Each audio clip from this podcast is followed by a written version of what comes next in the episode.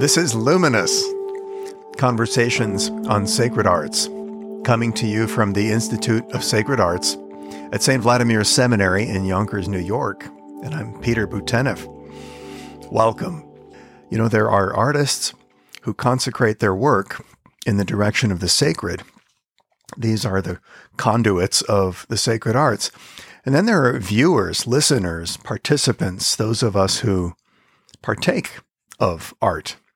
But there's another role that needs filling, and that is the person who draws our attention to works of sacred art. Especially in a noisy, crowded world, we need guides, just as we need our friends to turn us on to new music, forgotten movies, and other hidden gems. We also need those people who are especially attuned to what's happening in the world of art, people who, by instinct, as well as by a cultivated skill, they seek out the artistic voices, whether loud or just whispered, that deserve our ear, that deserve our gaze, our attention. Such people, in the memorable phrase of my friend, Father John McGuckin, such people help keep the flame of civilization alive. I think it was Jeremy Begbie who introduced me to the work of my guest today, Victoria Emily Jones. Among her many important contributions in keeping the flame of civilization alive is her blog, Art and Theology, with the subtitle Revitalizing the Christian Imagination Through Painting, Poetry, Music, and More. Victoria plays such an important role in drawing our attention to sometimes well known and sometimes obscure, unsung works of art. And she invites us to explore their inner power as well as their theological meaning. And this is where I say, Welcome, Victoria. I'm so glad you're here. I'm glad to be here. Thanks for having me. You took a little persuading. Yep. it worked. yep, I'm here. And um, so you're, apart from recovering from COVID, mm-hmm. um, I was going to say this. This didn't stop you from producing an incredible set of posts already this week for Advent, and uh, it's been a joy to get that in my inbox every morning. Yeah, yeah, I really enjoy this time of year and just um, putting out art and music to help people contemplate different themes of the season. So, yeah. I think Advent and Christmas have always inspired artists and musicians and architects. For sure. And, mm-hmm. yeah, yeah, a tremendous outpouring of art. Yeah, there really is such a richness. And a lot of people don't think of there being, um, like, a lot of people are familiar with Christmas music, but I think fewer people are familiar with a lot of the Advent music. And so I do try to honor the distinctiveness of that season and, um, kind of like the signposts leading up to Christ's first coming and just leaning into the lament of the season, um, oh. lament over our own brokenness and the brokenness of the world. And so, and then moving into that, uh, that burst of joy that comes at, at Christmas. That's awesome. And, and it's such a antidote to the kind of garish, um, you know, commercialized uh, I live in the suburbs and I just I can't look on the lawns anymore. Yeah, you know, just all the like these inflatable, yeah, right. Um, shivering penguins, and that's not even so bad. Um, but yeah, um, that's that's that's really beautiful to to kind of invite us all into that into the cave, into the cavern mm-hmm. that is expecting Christ. Right. Mm-hmm. It's amazing. Yeah. yeah um, so, so you've enjoyed doing that. I often begin by by asking people like, what has been bringing them joy lately? Uh, has joy been seeping in for you, despite uh, being a little bit under, under the, the weather? weather. yeah, yeah, yeah. It has. I've been. Um, yeah, just spending time with the works of these artists that I'm featuring. It's uh, sometimes as a blogger, I'm always living a little bit ahead of the of the liturgical season that we're currently in because I started preparing this series in August. So for the past several months, I've been kind of reflecting on some of this art and music, mm-hmm. and it, it has been bringing me a lot of joy and nourishment. Mm-hmm. This really feels like a full time job for you? I know you, you're involved with other um, editorial work with, with other mm-hmm. organizations and, and online journals, et cetera, but this is really your daily bread, isn't it? Yeah, yeah, it definitely takes up a good chunk of time. And so, yeah, my main source of income is I, am a copy editor for book publishers and I do a f- few other freelancing projects. But yeah, I do devote a lot of time in the week to, to preparing content for the blog.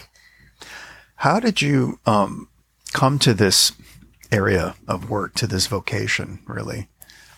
Yeah, I would say that um, I guess the spark that that got me interested in art was in high school. I took a, a studio art course, and one day our teacher showed us a video of Sister Wendy, who's oh, yeah. a, a, the nun and the BBC presenter who who goes to all the museums and cathedrals and talks about the art she sees. And that was kind of my first exposure to to a lot of the art from the the Western canon. Um, and modern art as well and i was just so fascinated by it and i th- it was stimulating to me visually but also spiritually and so um, yeah just being exposed to her videos um, her documentaries from the BBC, that, that, that was enough to encourage me to sign up for some art history courses in mm. college.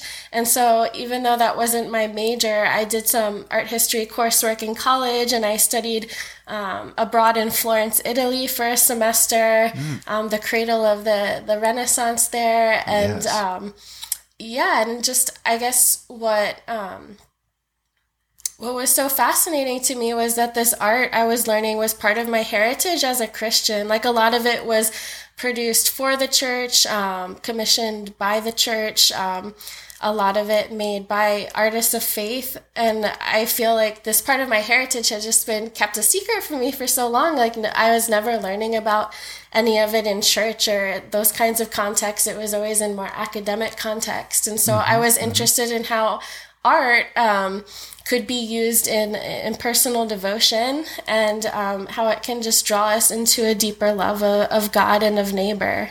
Yes, wow, that's um, that's so much right there. Um, coming back to even how you how you began talking about this, I think of Sister Wendy, who was really a phenomenon back mm-hmm. in the '90s, wasn't mm-hmm. it? Um, and I guess continuing to sort of influence people, kind of as a a gateway drug to uh, to the sacred art. She has this really um, compelling, inviting way of of you know, and and then there's the sort of the shock that you know, what you know, I'm actually interested in what a nun has to say. I mean, nuns don't have a lot of cachet, I think, in the mm-hmm. popular culture, but she helped change all that. Oh yeah, and, she's a uh, real cool cat. Yeah, tremendous. Yeah, I mean, she's just so full of insight and so full of of curiosity and kind of the welcome of of new um, new creativity. Mm-hmm. You know, mm-hmm. yeah. I'm so glad it inspired you to to to, to do that. I mean, it, maybe it wasn't the only thing, but it sounds like uh, a major that it played a major role for you. Mm-hmm.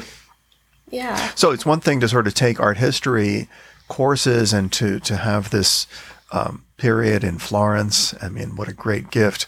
Um, not everybody comes away from that kind of study um, deciding that they're going to do what you do, you know, kind of bring things together, connect things, present them, represent them, write about them. So there's like a, um, a journalistic side to it, isn't there? Yeah, and so journalism was actually my my concentration in college. My degree's oh. in journalism, so I have that and English literature, the double degree.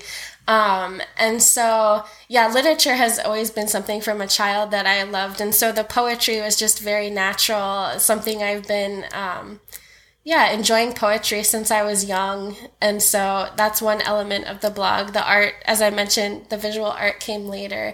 And then as for the music, um, I'm actually um, the music director of my small Presbyterian church in Maryland.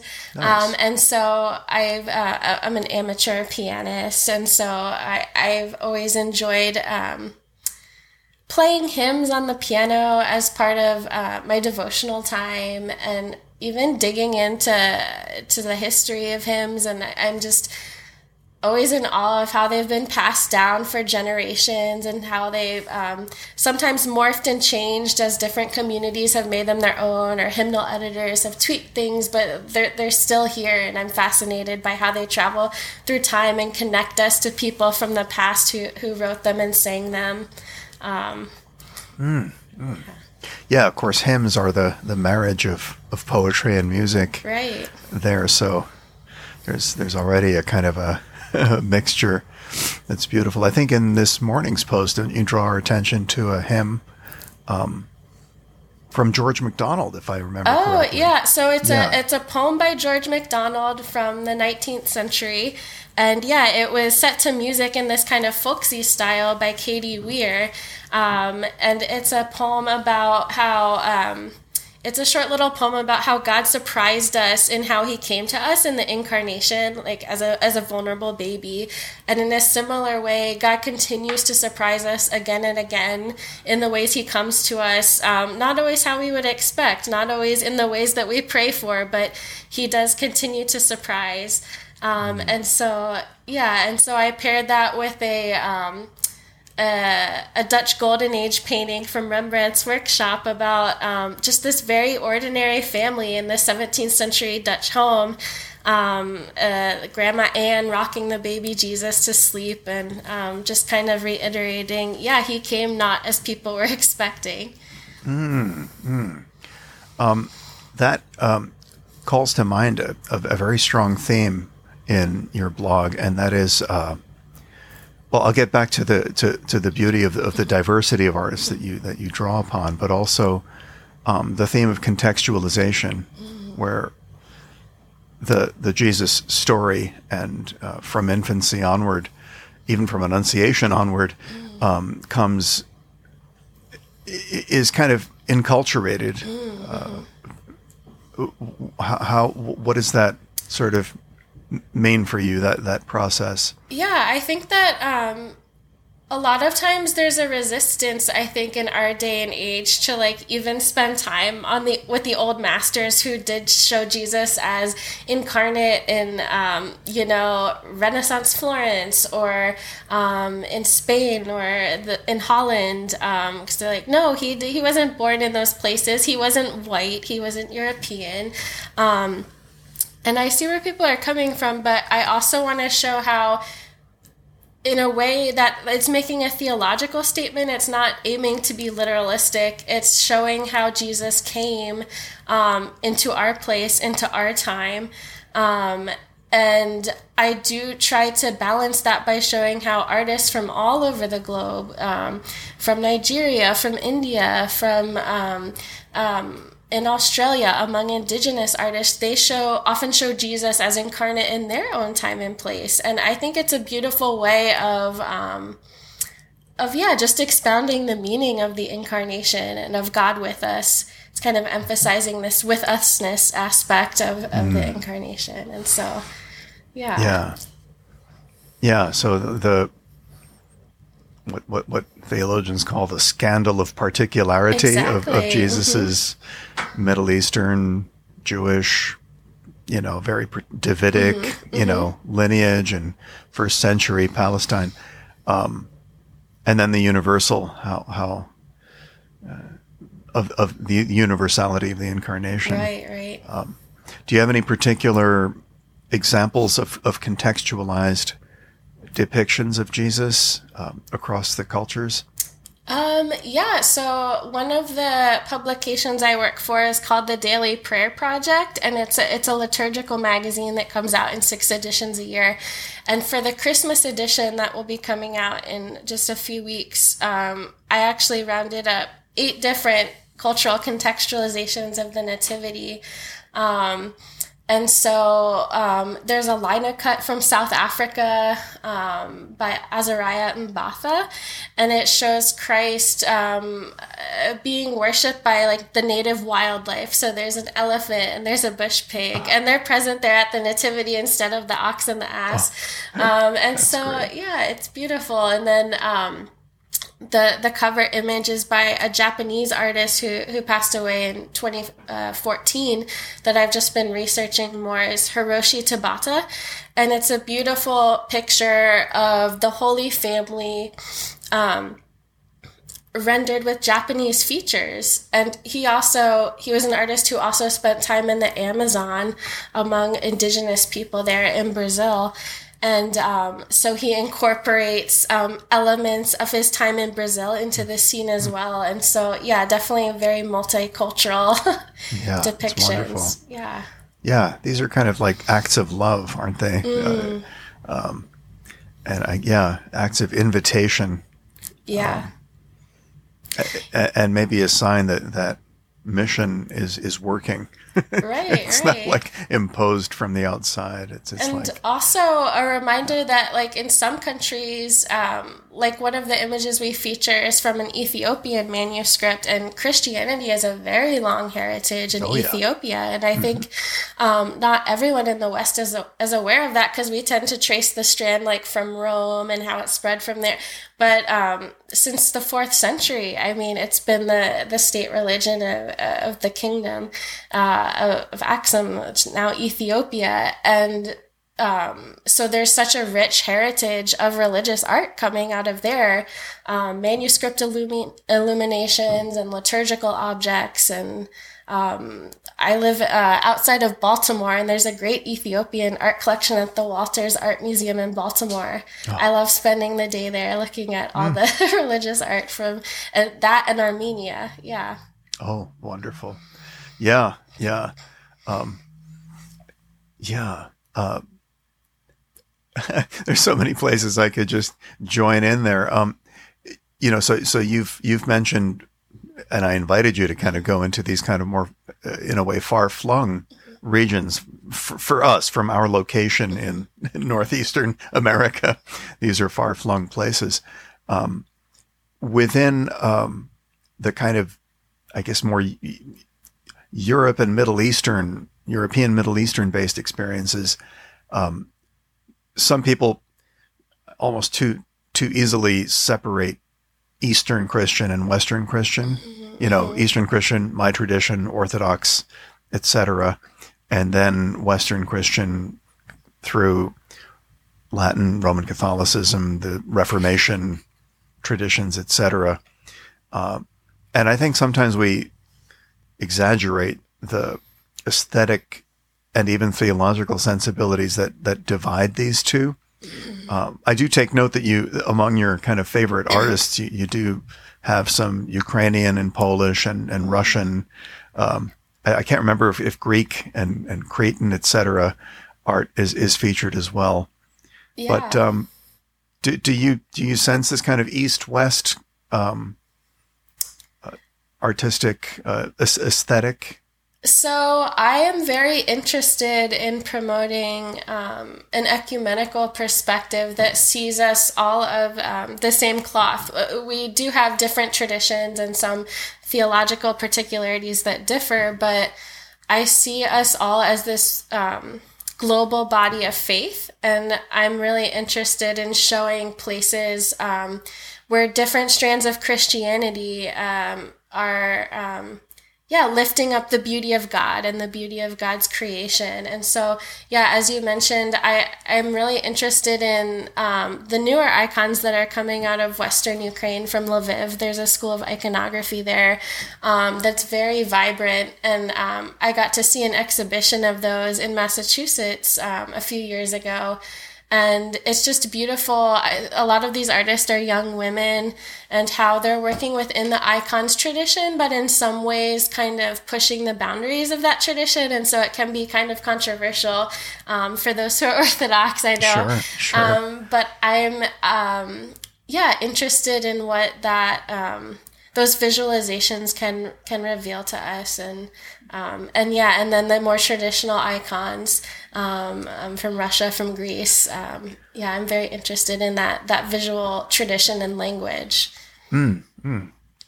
yeah I really appreciate that that you're interested in in these things of course um, I think for something to be uh, pushing boundaries and controversial and adventurous in a way um, presupposes that that that people are aware of the boundaries mm. or what's inside, like what's not controversial, what's right. the traditional form of that art. And I guess um, speaking of the East, which I'm much more familiar with um, artistically, um, I, th- I, th- I think there's not only a beautiful tradition that has a certain fixity to it, but I, th- I think we've come to fetishize it a little bit, and and or uh, such that when people do come and push boundaries, it becomes controversial. Mm-hmm. I personally am not scandalized by it at all, by the kinds of that you're talking mm-hmm. about, like Olga Demchuk and, mm-hmm. and and and these these again many young women artists from Ukraine, Poland right now, um, and elsewhere, um, and also men. So some of the work of of Todor Mitrovic in mm. Serbia, um, my friend George Kordis, of course. Yeah. Um, they they do ruffle some feathers, uh, some more than others. Uh, you know, some push it more than others, but uh, I just I find it, I, I welcome it. That's great. Yeah, yeah. And I'm glad you helped kind of to promote it.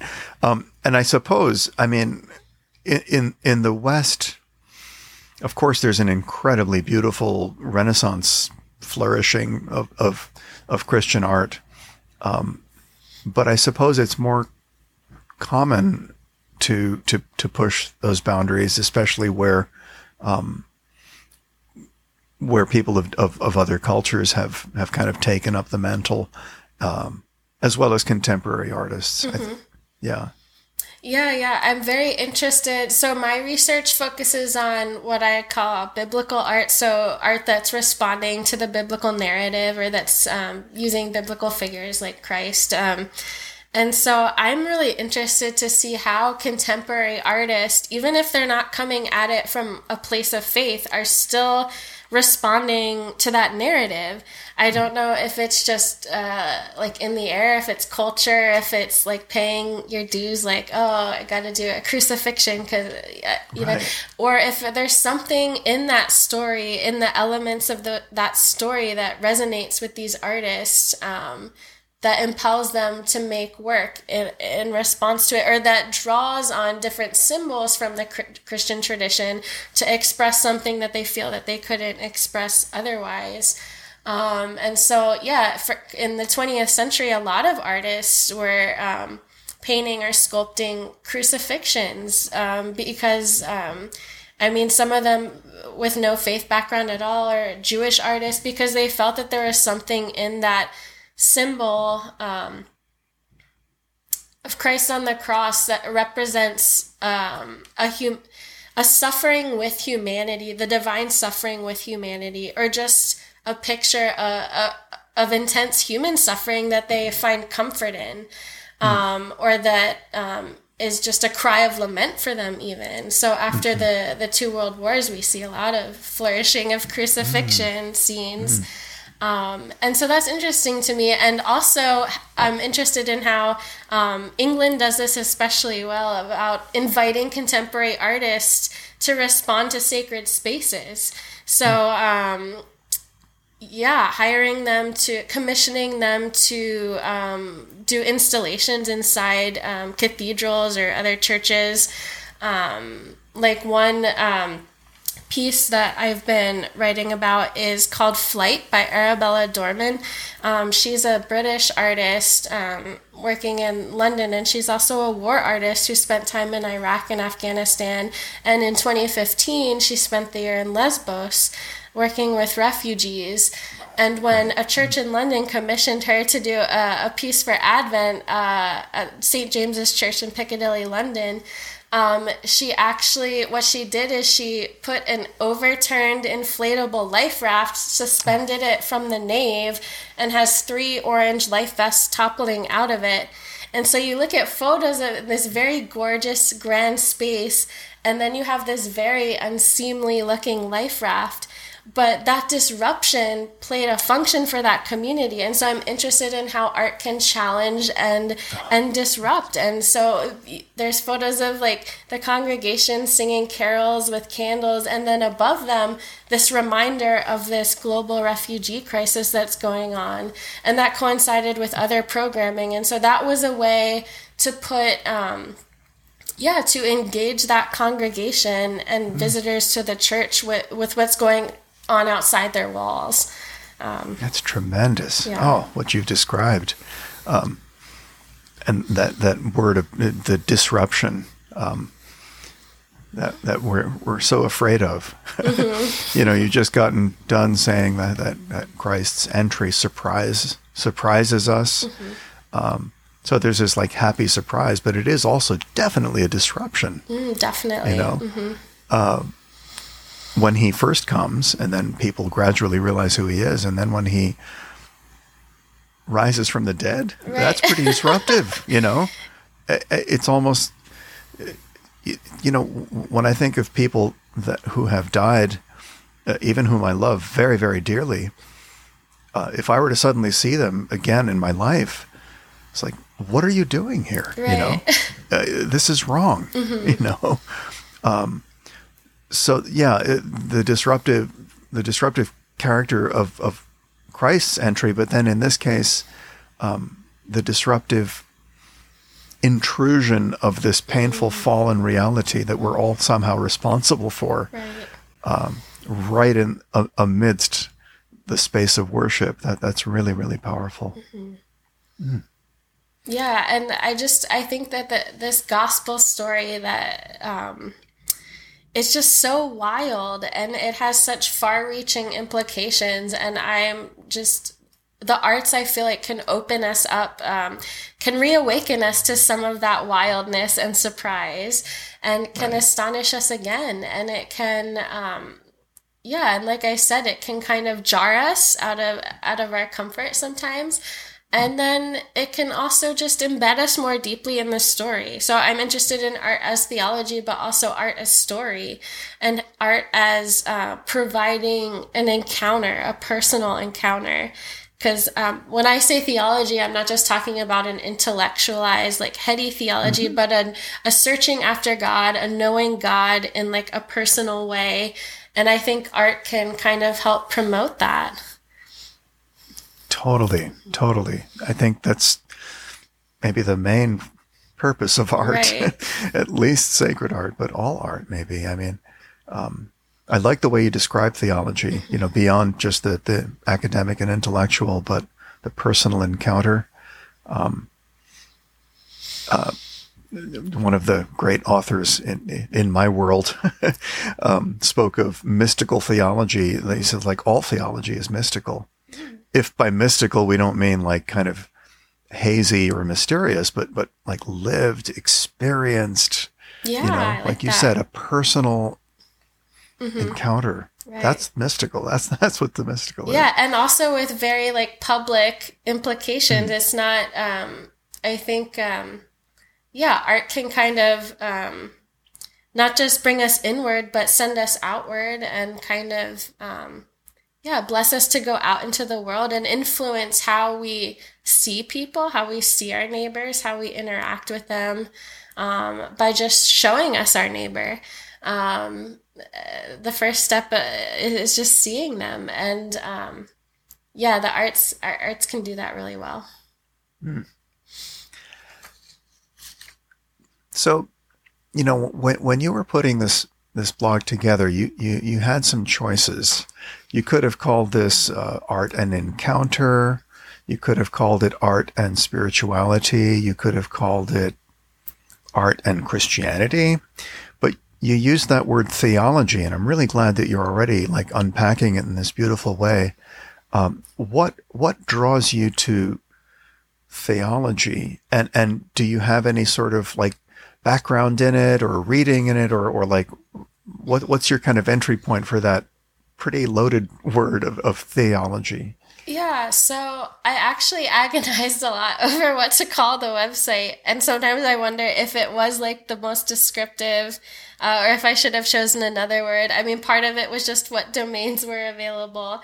But um, but I the reason I uh, went against art and Christianity, even though my audience is Christian, I didn't want I wanted to be sure to include art uh, that's not just made by Christians. That's important sure. to me because that can speak goodness, truth, and beauty just as much. And I think that some artists who aren't Christian might have been more wary, perhaps to be featured on a blog called Art and Christianity, or um, that I'd be making assumptions about their faith commitments. Um, so the theology, what um, art and theology, what impels me about theology is that, um, I mean, art can be like a form of visual theology. And I think oftentimes we think of theology as words, or theology is worked out in treatises or sermons or um, councils. And that's true, but there's also other modes of theology. Music can be a mode of theology, as J- your friend Jeremy Begbie has so well shown yeah. us. Um, visual art is a mode of theology as well. It, in that it's it's teaching us about god um, and it's interpreting it can be interpreting scripture as well. So art as biblical commentary or exegesis. Um, and i'm really interested to um, to spend time looking at how artists across the centuries and from different cultural locations how they're doing theology through art. Um, and so yeah what they're what they're showing us about god or how they're seeking after god through this art and i think it can um, open us up to to different angles or, or help uh, help explore a, a very um, abstract theological concept in a more embodied way mm-hmm. um, and so, yeah, that's kind of what I had in mind that I would be doing with the blog. That's great. Mm-hmm. Yeah, I mean, Christ didn't come saying, I am one person known in two natures. yeah, he, he, came telling he, stories. Yeah. Yeah, stories. Mm-hmm.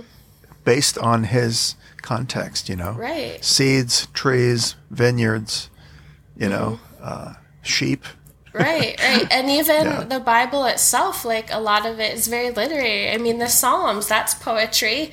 And so, sure. um, yeah, there is a, a very vast tradition uh, of, um, of biblical art and it's it's still alive it's still vibrant i feel like a lot of people have this um, misconception about art they, they have the idea that oh it kind of died after after the European Renaissance and like uh, now all you get it's like very kitschy or it's passe and there is a lot of that i will admit. But there's also a lot of artists who are doing really thoughtful and creative things and engaging that biblical narrative in visual ways um, and through contemporary idioms that is just very fascinating and i try to lift up or point my finger towards places where that's happening where people are um, where that tradition is still vital realizing and yeah. Beautiful. How wonderful. Um, I would love to talk a little bit with you about music specifically, and I wonder if on the way to that we might want to listen to a little excerpt of something together. Sure. Um, yeah, so what we're about to hear is um, a portion of an aguinaldo from Puerto Rico, which just means a Christmas carol. And it's um, called Decimas de Nacimiento, um, Decimas of the Nativity, and it's by Pedro Flores. And it's in this um, it's it's a Jibaro song, which is a it's a style of, of music in Puerto Rico, and I just um, yeah, let's listen to it. Mm-hmm.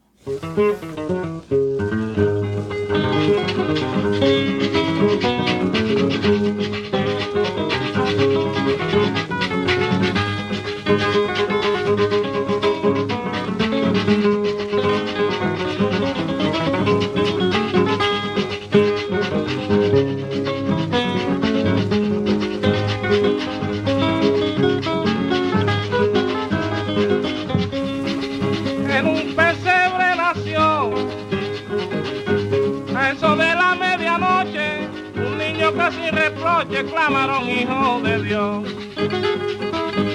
Una estrella iluminó el sitio donde María tenía en brazos al Mesías que acababa de nacer al que empezaban a ver al amanecer. That was a stunning piece of music. Uh, you know, so much you know you could kind of locate it culturally in some ways and and just such a incur- eruption of theology. Right, right. or just of love you know for for for the incarnation for the coming of christ. Yeah and i think that sometimes to us like christmas sounds like you know handel's messiah but it also sounds like this. And just of course. it's a reminder that all over the world people are celebrating christmas using um, their own instruments, their own um, styles of, of, playing, of singing. Um, they're writing their own lyrics, and I think that's beautiful. Just the diversity of, of our faith tradition. Yeah.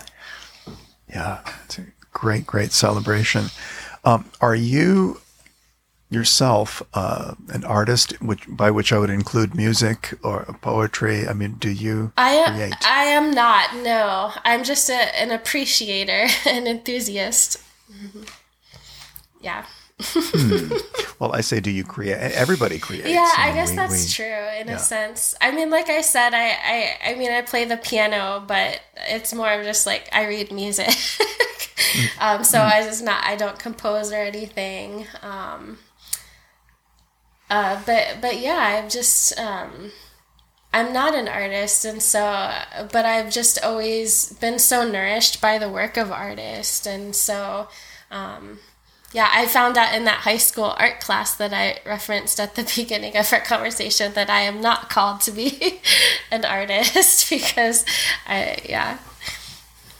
We can't all be. No. I certainly am nothing for the visual arts, but I do play music. But um, yeah. yeah. Um, so you know when we think of uh, of the sacred arts as as you and I both do, uh, I definitely hear a focus for you on on the visual arts and poetry, and with definite incursions into music. Then there's architecture. Then there's dance. Then there's textiles. There's furniture. There's there's there's all these ways that people lift up a voice. Um, do you think there's something that, that ties together all of these artistic expressions and disciplines that would somehow be under the category of sacred? And and how would you describe that? I know it's a big question, but yeah. So the term sacred art, it's not one that I often use myself, in part just because of that ambiguity. But um, I guess I use the term liturgical art to refer to art that's kind of in service to the liturgy. And then I would use the term, um, as I mentioned before, biblical art to refer to art that um, is depicting a biblical narrative or responding or engaging with it. Um, but for sacred art, I wonder if it has to do like with the intentions of the artist or does it have to do with the reception of the viewer or the hearer? Um, and i think maybe it, it's an either or thing like i think either way. And i think that um, is it a work through which we meet god? Um, i think that there's the potential for any artwork of any subject or of any function to show to reveal god to us in some way. Um, and so yeah, I see I see that category as pretty expansive, and I um, yeah, like I mentioned, my research focuses on uh, on biblical art, but I by no means think that if you're a Christian, then you must you know only depict biblical subjects. Not at all, because I think there's such a a richness and I mean, the Abraham Kuyper quote about there's not a single square inch over which Christ doesn't say mine. So, this idea that, like, all of life, all of um, like our faith is over everything and, and Christ is Lord over everything. And so whether you're going to paint a still life or, um, you know, sculpt a nativity scene, it, it, can all be sacred in a sense, I think. And um, yeah, I think what ties together the the different disciplines or at, at least the art that I feature on my blog, I think what ties it together is that it's in some way awakening us to the beauty uh, of God's story. So mm. that's what I'd say. Mm. Yeah, you, you put the question so beautifully um, just now. You know, is it, is it having to do with the intention of the artist or with the experience of the art? And and for you, it's not an either or, but a both and. Yeah, um, yeah, yeah, yeah. Um, I'm I'm always interested to see where where people land, you know, on on that question. Um, so so that said, you know, with the the material you do focus on in your blog, do you ever feature art that um, is otherwise created from some uh, spiritually neutral space, but but ha- has a an effect on people that could be called spiritual? Yeah, for sure. Um, and in this Advent series that I'm currently in, um, a lot of the Advent art, it wasn't made from a context of faith or of um, like a conscious uh, engagement with the Bible or with theology. It, it's more of just um, like I have a figurative sculpture uh, of a woman that's called, I think it's called Distant, Distant Hope and she's just in this posture of waiting and I don't know what the artist had in mind, um, but t- to me it seemed like a profoundly Advent image. This this waiting for something that seems so distant um, to come, and the longing for it to come. And so I, I don't know anything about the artist's like personal faith, um, but that's not always important to me because what is important to me is how. Um, yeah i guess i feel that art has has a life outside of the artist's intentions and that it can we can create new meaning with it by putting it in different contexts or by reflecting on it um, within the context of a liturgical season for example and so yeah i think that's mm. fair game tremendous right so i mean that that in itself is a kind of a work of art is mm. to um, invite an otherwise potentially secular work of art into the sacred space. Right. And I, and I do try to be careful about that because I also don't want to try to like colonize or like baptize all art into like Absolutely. oh i'm like instrumentalizing this to like suit my own purpose i want to um, take the art on its own terms but also try to open up different um, yeah angles of meaning in it and through it yeah that's awesome. Yeah, I really appreciate the sensitivity not to colonize or appropriate, right. um, misappropriate. It's like, hey, man, that I didn't mean this in a Christian way. Yeah. Hands off of my exactly of my art. um, yeah, um, my my my close friend Rob Saylor wrote a book on Radiohead, um, and and he thoughtfully titled it not. Uh, what theology can teach Radiohead, but what Radiohead can teach theology. Right, right and uh, it's a wonderful book, but um, not uh, you know. I, I, can well understand why a, a, wide swath of Radiohead fans are kind of disgusted by this idea. You know, you know, mm-hmm. like don't don't put your sticky Christian hands right. on on our music, which is kind of in a, in a way deliberately you know what at least their image of of, of Christianity. Uh, some folks right. is is not that it it describes true life, right. but that it's just kind of a loathsome religion. Mm-hmm. Right. you know. So yeah, I re- appreciate that sensitivity not to over overdo it. Um, you know, the 90s and, and early aughts uh, featured a whole spate of, of books um, like the gospel according to the Simpsons, mm-hmm. you know, the gospel according to Disney, mm-hmm. the gospel according to the Matrix, and uh, of course the Matrix. You know, those guys were throwing religion at us through that movie and philosophy pretty consciously, but but um, you know, on the one hand, I think there was a sense like, oh, gee, how cool we can sort of, you know, Christ is everywhere. Right. You know, very much like the the second century apologists. You know, Christ is in everything that's true. Mm-hmm. You know. Um, but on the other hand, uh, maybe some of the, the, the creators themselves are a little squirrelish about that. Right. Yeah, I've had some interactions with artists where some have been um, glad to um, that I'm finding meaning in them and able to apply it to to, to my context and um, and others who have been like, no, that's not an okay reading. Like, um, mm-hmm. so um, yeah, I think there's different philosophies with artists. Some are happy to kind of let their art go and live its life, and then some have more firm ideas about um, like how it should be interpreted. Yeah. Mm. Mm. I, I, suppose. Um, I mean, people don't really talk that much anymore about postmodernism, but but when that was a thing, um, I guess the idea was like this total democratization of, of interpretation. Nobody can tell me how to interpret right. or not to interpret anything, right. you know? and so in a way that, that, that, opened the floodgates and it's like, so, okay, mm-hmm. then I can take your art and, make it Christian. Right. Um, you know, because it's not yours anymore. It's it now, now, now your art is, is mine and, and my interpretation is as valid or invalid as anybody else's. Right. And I do think that there is often a theological component of art that is under recognized and um, not as talked about in the art discourse. And I know Jonathan Anderson, who's at Duke now, he's written a lot about this, about contemporary art criticism and um, the invisibility, but growing visibility of theology in contemporary art criticism.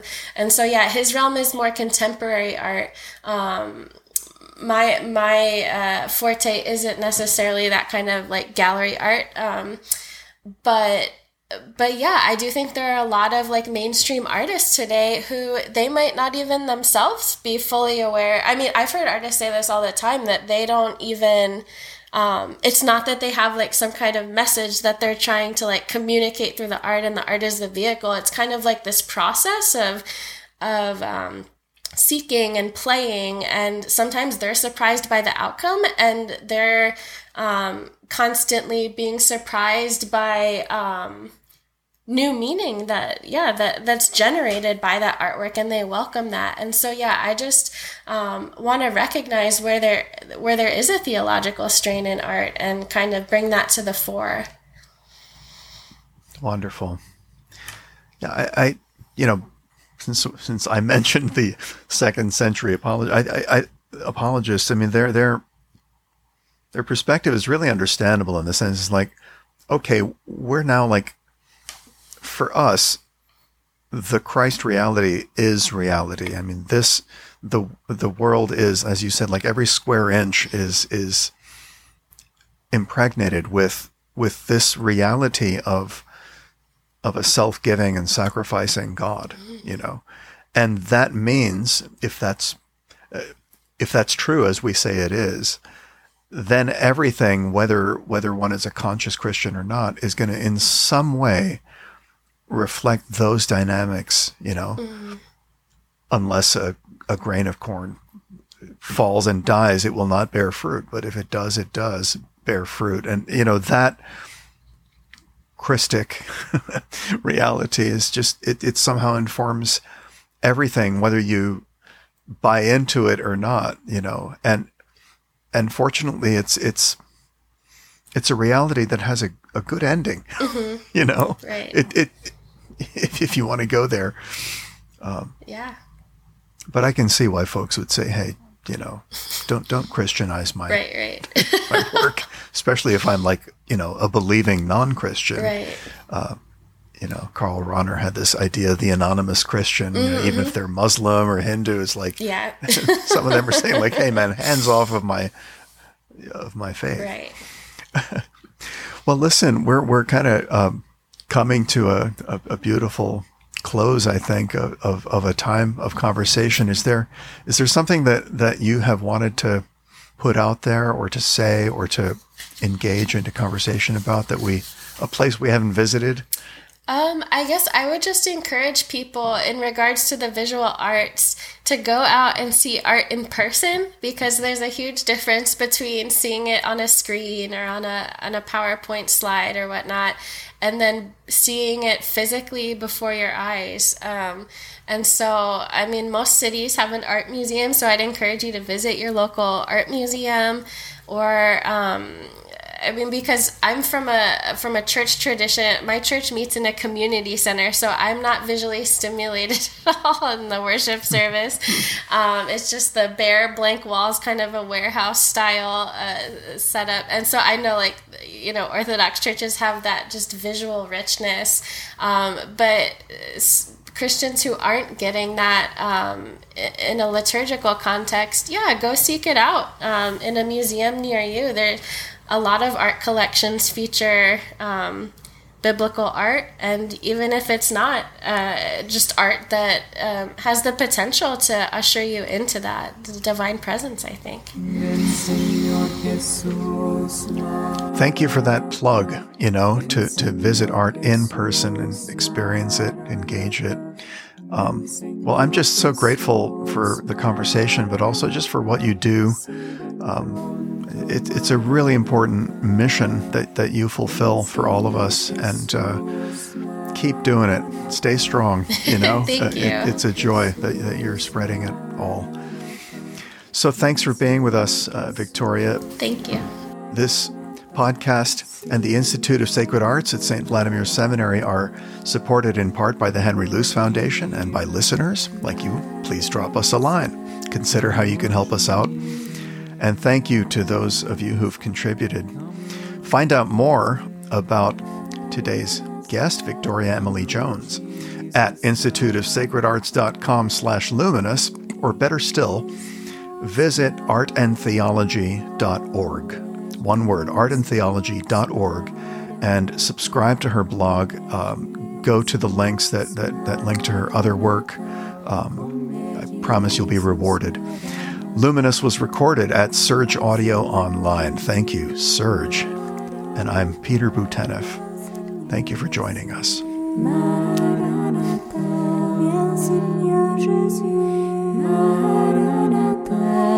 Seigneur Jésus, Maranatha. Vieni, Signor Gesù. Maranatha. Vieni, Signor Gesù. Maranatha. Vieni, Signor Gesù. Maranatha. Vieni, Signor Gesù, Maranatha.